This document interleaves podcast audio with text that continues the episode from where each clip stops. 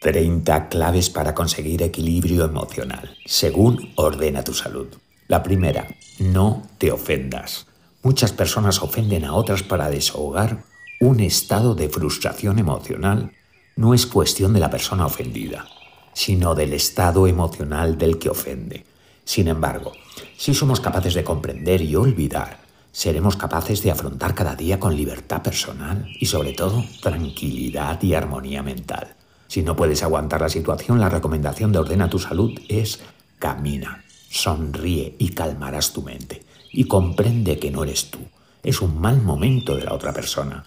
Porque cuando alguien nos quiere decir algo, nos lo dice con calma, respeto y educación. Ahí tienes la clave. Soy Antonio de Miguel y esto es Ordena tu Salud.